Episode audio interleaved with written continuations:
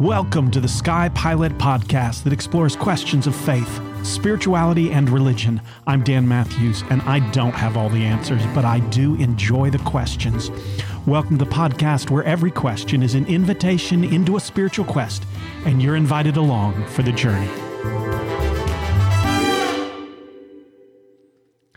I think there's a tendency to believe that there are the remarkably unwavering people of faith who see God's purpose being worked out in every event of life, and on the other hand, those of us who sometimes feel that we are alone in this world in our suffering, and we wonder quietly or even aloud if God even cares about our pain. First, let me say that the world is not divided into the heroes of our faith who never wavered in their strength, and then we lowly people destined to never achieve that level. Martin Luther, Mother Teresa, even Abraham Lincoln, and even Jesus as he hung on the cross, they all had moments of feeling far away from God. Today, we are going to ask the question where is the God, where is our God in the midst of suffering? Now, this seems particularly appropriate at the time of this recording of this episode because our world right now is suffering through the greatest health crisis any of us have ever seen. So, before we get into this theological question, a bit of advice.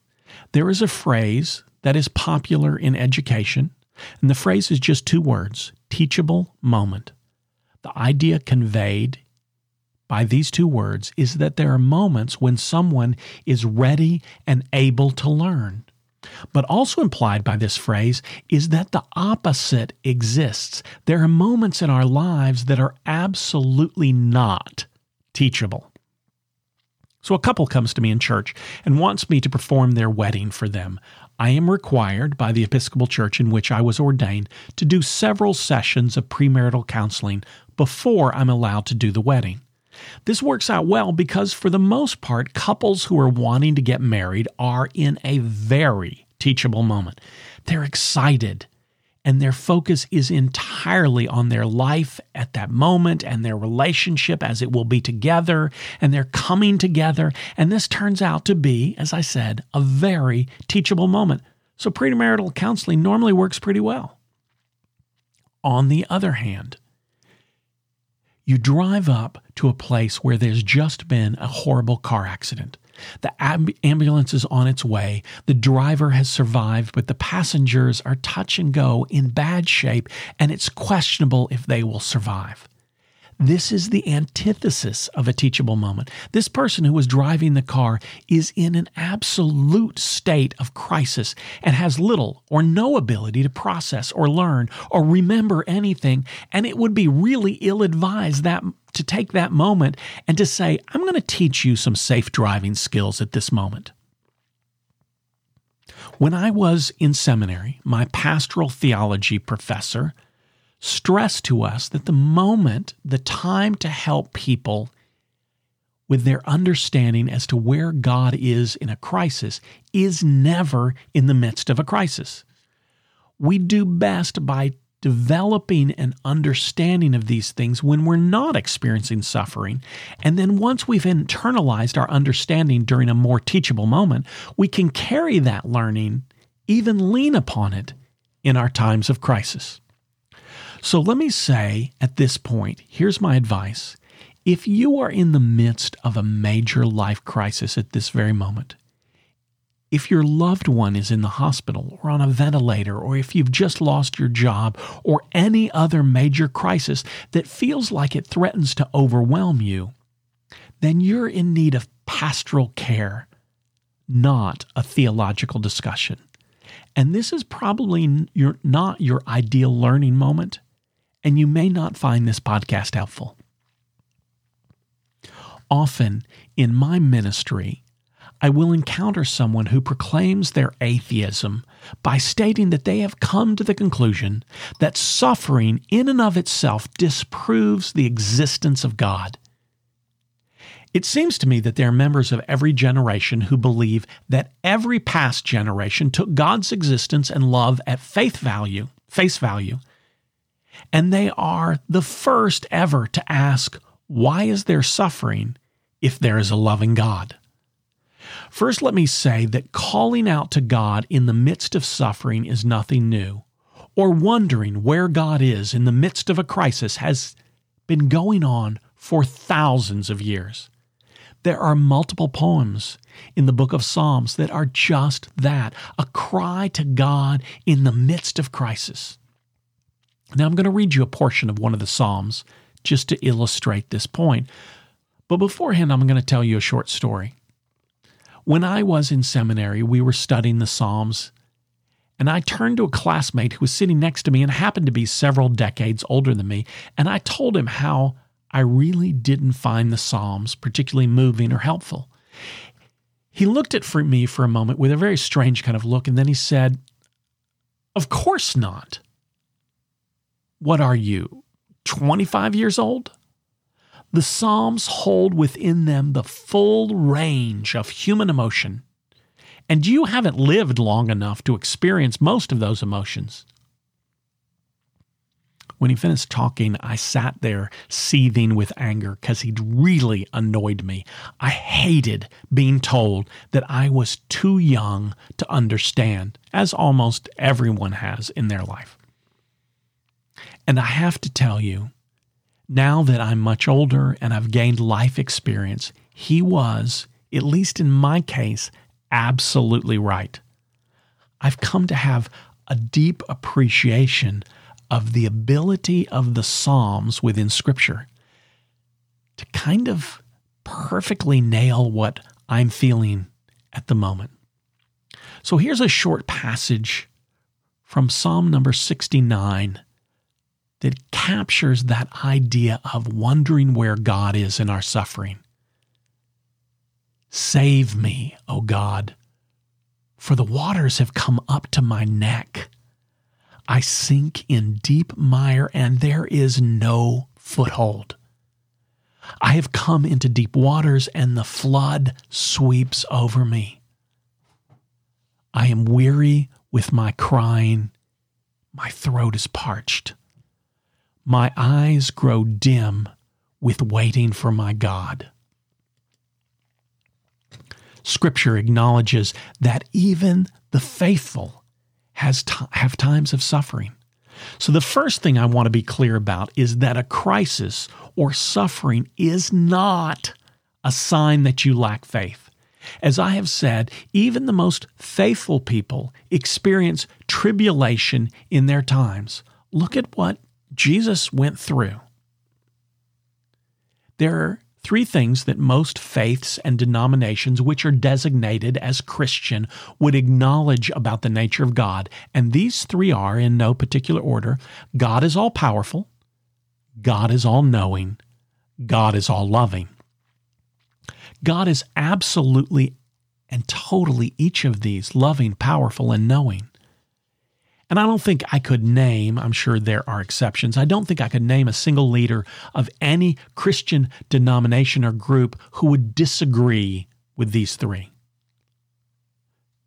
But although we might all agree with these three, I will shortly get to the part that will make some religious leaders uncomfortable. In our efforts to do theology, which is nothing more than the study of God, we must use language. Our language is obviously limited. Words themselves are finite and therefore unable to accurately describe the infinite. Even if we fully understand the nature of God, which we don't, words fall short. Second, we are finite, so we can never, at least in this life, fully understand the nature of God. So the best theology by any denomination or faith is simply going to be a piece of the picture. It's like going to France on a trip and then showing someone a picture you took of the Eiffel Tower. It gives a glimpse into your experience in France, but falls way short in trying to describe the whole of your experience. Even words can't hope to fully describe your experience, and then your personal experience falls short of fully capturing the reality of the entire country of France. Now, if that's true, just in describing France, how much more difficult is it in describing the nature of God. So, most all Christian denominations and groups would agree with the ideas that God is all powerful, God is all knowing, God is all loving. And here is the struggle. Here's the controversial part. None of us, I would say, can fully hold these three equally at any given time. So, most theologies that I have encountered do not give equal weight to all three. In my last episode, I told the story of when the disciples looked at a blind man and asked Jesus what the blindness was a punishment for. Is it his sin or his parents' sin? The asking of this question shows they believe that God is all knowing and God is all powerful, but maybe not quite so infinite in the loving area. I've met Christians who believe that God wants everyone to live lives without suffering, but they believe it's beyond God's capacity to fully create a world without suffering. So for them, God is loving and knowing, but not all powerful. So I would argue that none of us, when faced with the problem of suffering in the world, comes to a conclusion that is satisfactory, comforting, and leaves all three of these in perfect balance.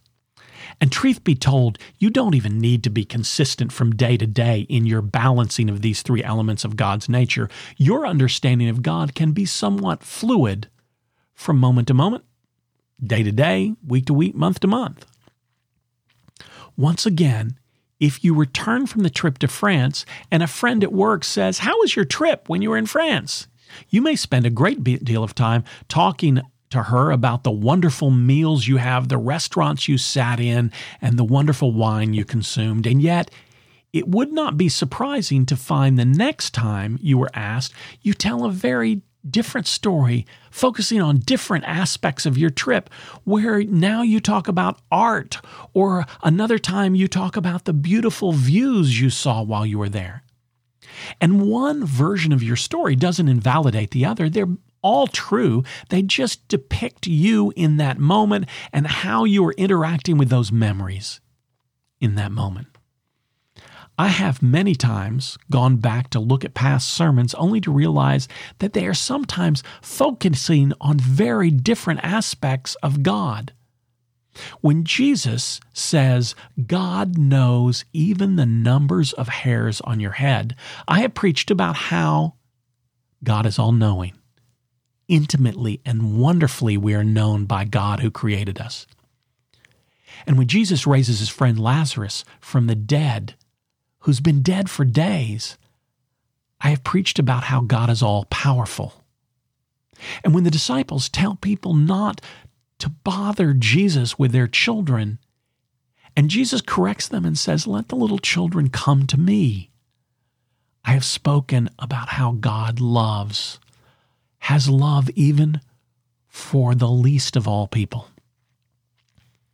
My own balance of these three elements of God's nature changes with where I am and often with what I need from God in that moment. And if you're not sure where your own beliefs lie on this spectrum, don't be surprised or upset. We often have the most difficulty in seeing our own beliefs with objectivity. Now, some believe that suffering exists in the world because of human sin.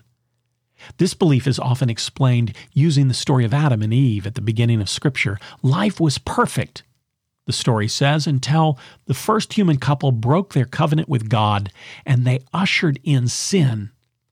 And we have been experiencing sin and suffering and brokenness ever since. Others see suffering as the formation God gives us in life.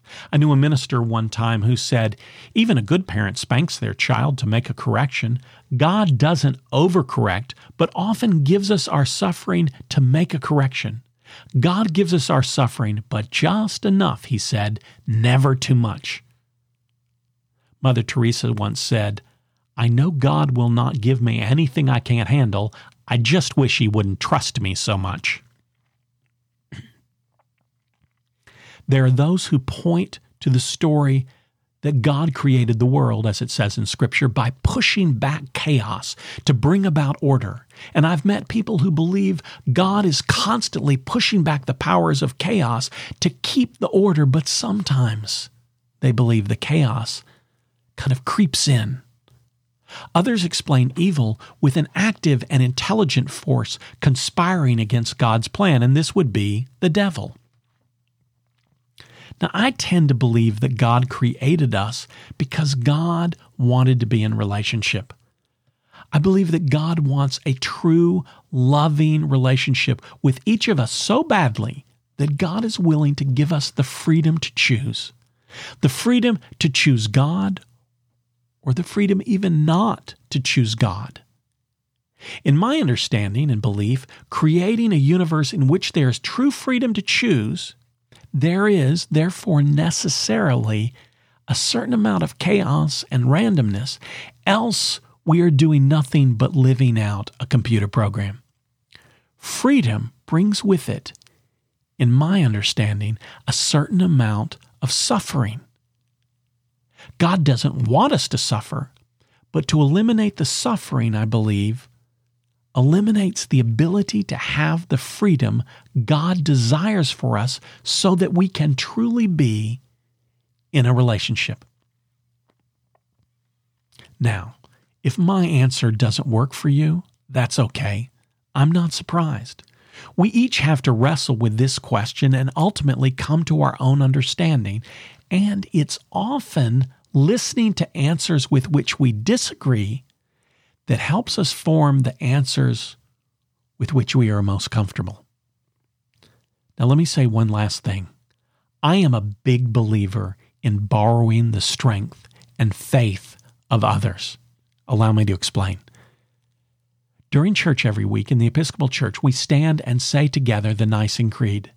The Nicene Creed is an ancient statement of Christian belief and begins with the words, we believe, and then goes on to talk about the various elements of Christian faith that we believe. I have occasionally had people come up to me after the service and complain that the Nicene Creed begins with the words, we believe. They say, I can only believe for myself. I can't say the words we believe because I can't say what anyone else believes. When we say the creed, they say to me, we should only use the words, I believe, never we. Interestingly, I'm a big fan of the power of the word we, particularly in this setting. When the church is filled with people and everyone stands in that moment to say the creed, I knew in my congregations as I looked out upon them. There were people who were suffering, people who were lost, people who were so filled with fear that at any moment they didn't believe anything. And it was a remarkable feat just for them to get the energy to get to church that day. And in that moment, when those people stand for the creed and they have no faith or no belief to profess, they are absolutely overwhelmed and empty. In that moment, the congregation surrounding them says the words, We believe. And in the midst of their feeling isolated or overwhelmed, the words, We believe, reminds them that they are surrounded by people who are saying to them, It's okay. We got this for you. You may not have a satisfactory answer to why there is suffering in a world created by a loving God. But I hope you are aware in your times of darkness and suffering, in your times of emptiness and isolation, you may not have the faith in that moment but you can absolutely borrow and lean upon the faiths of others to get you through. I know I have. Look around you in those moments and know that the world is filled with plenty of people who, in that moment, have faith enough for you and are saying to you, It's okay. We got this for you. If you'd like to offer me a question for me to answer or struggle with, you can get in touch with me through email or Twitter. Just remember, both are SkyPilot with three T's. So my email address is skypilot, S K Y P I L O T T T, three T's, at gmail.com. And my Twitter is at skypilot, S K Y P I L O T T T. Thanks for listening to SkyPilot Faith Quest. I invite you to send me a question or leave a review. And remember, the sign of a strong faith, solid religion, or healthy spiritual journey is not certainty, but that you keep asking questions.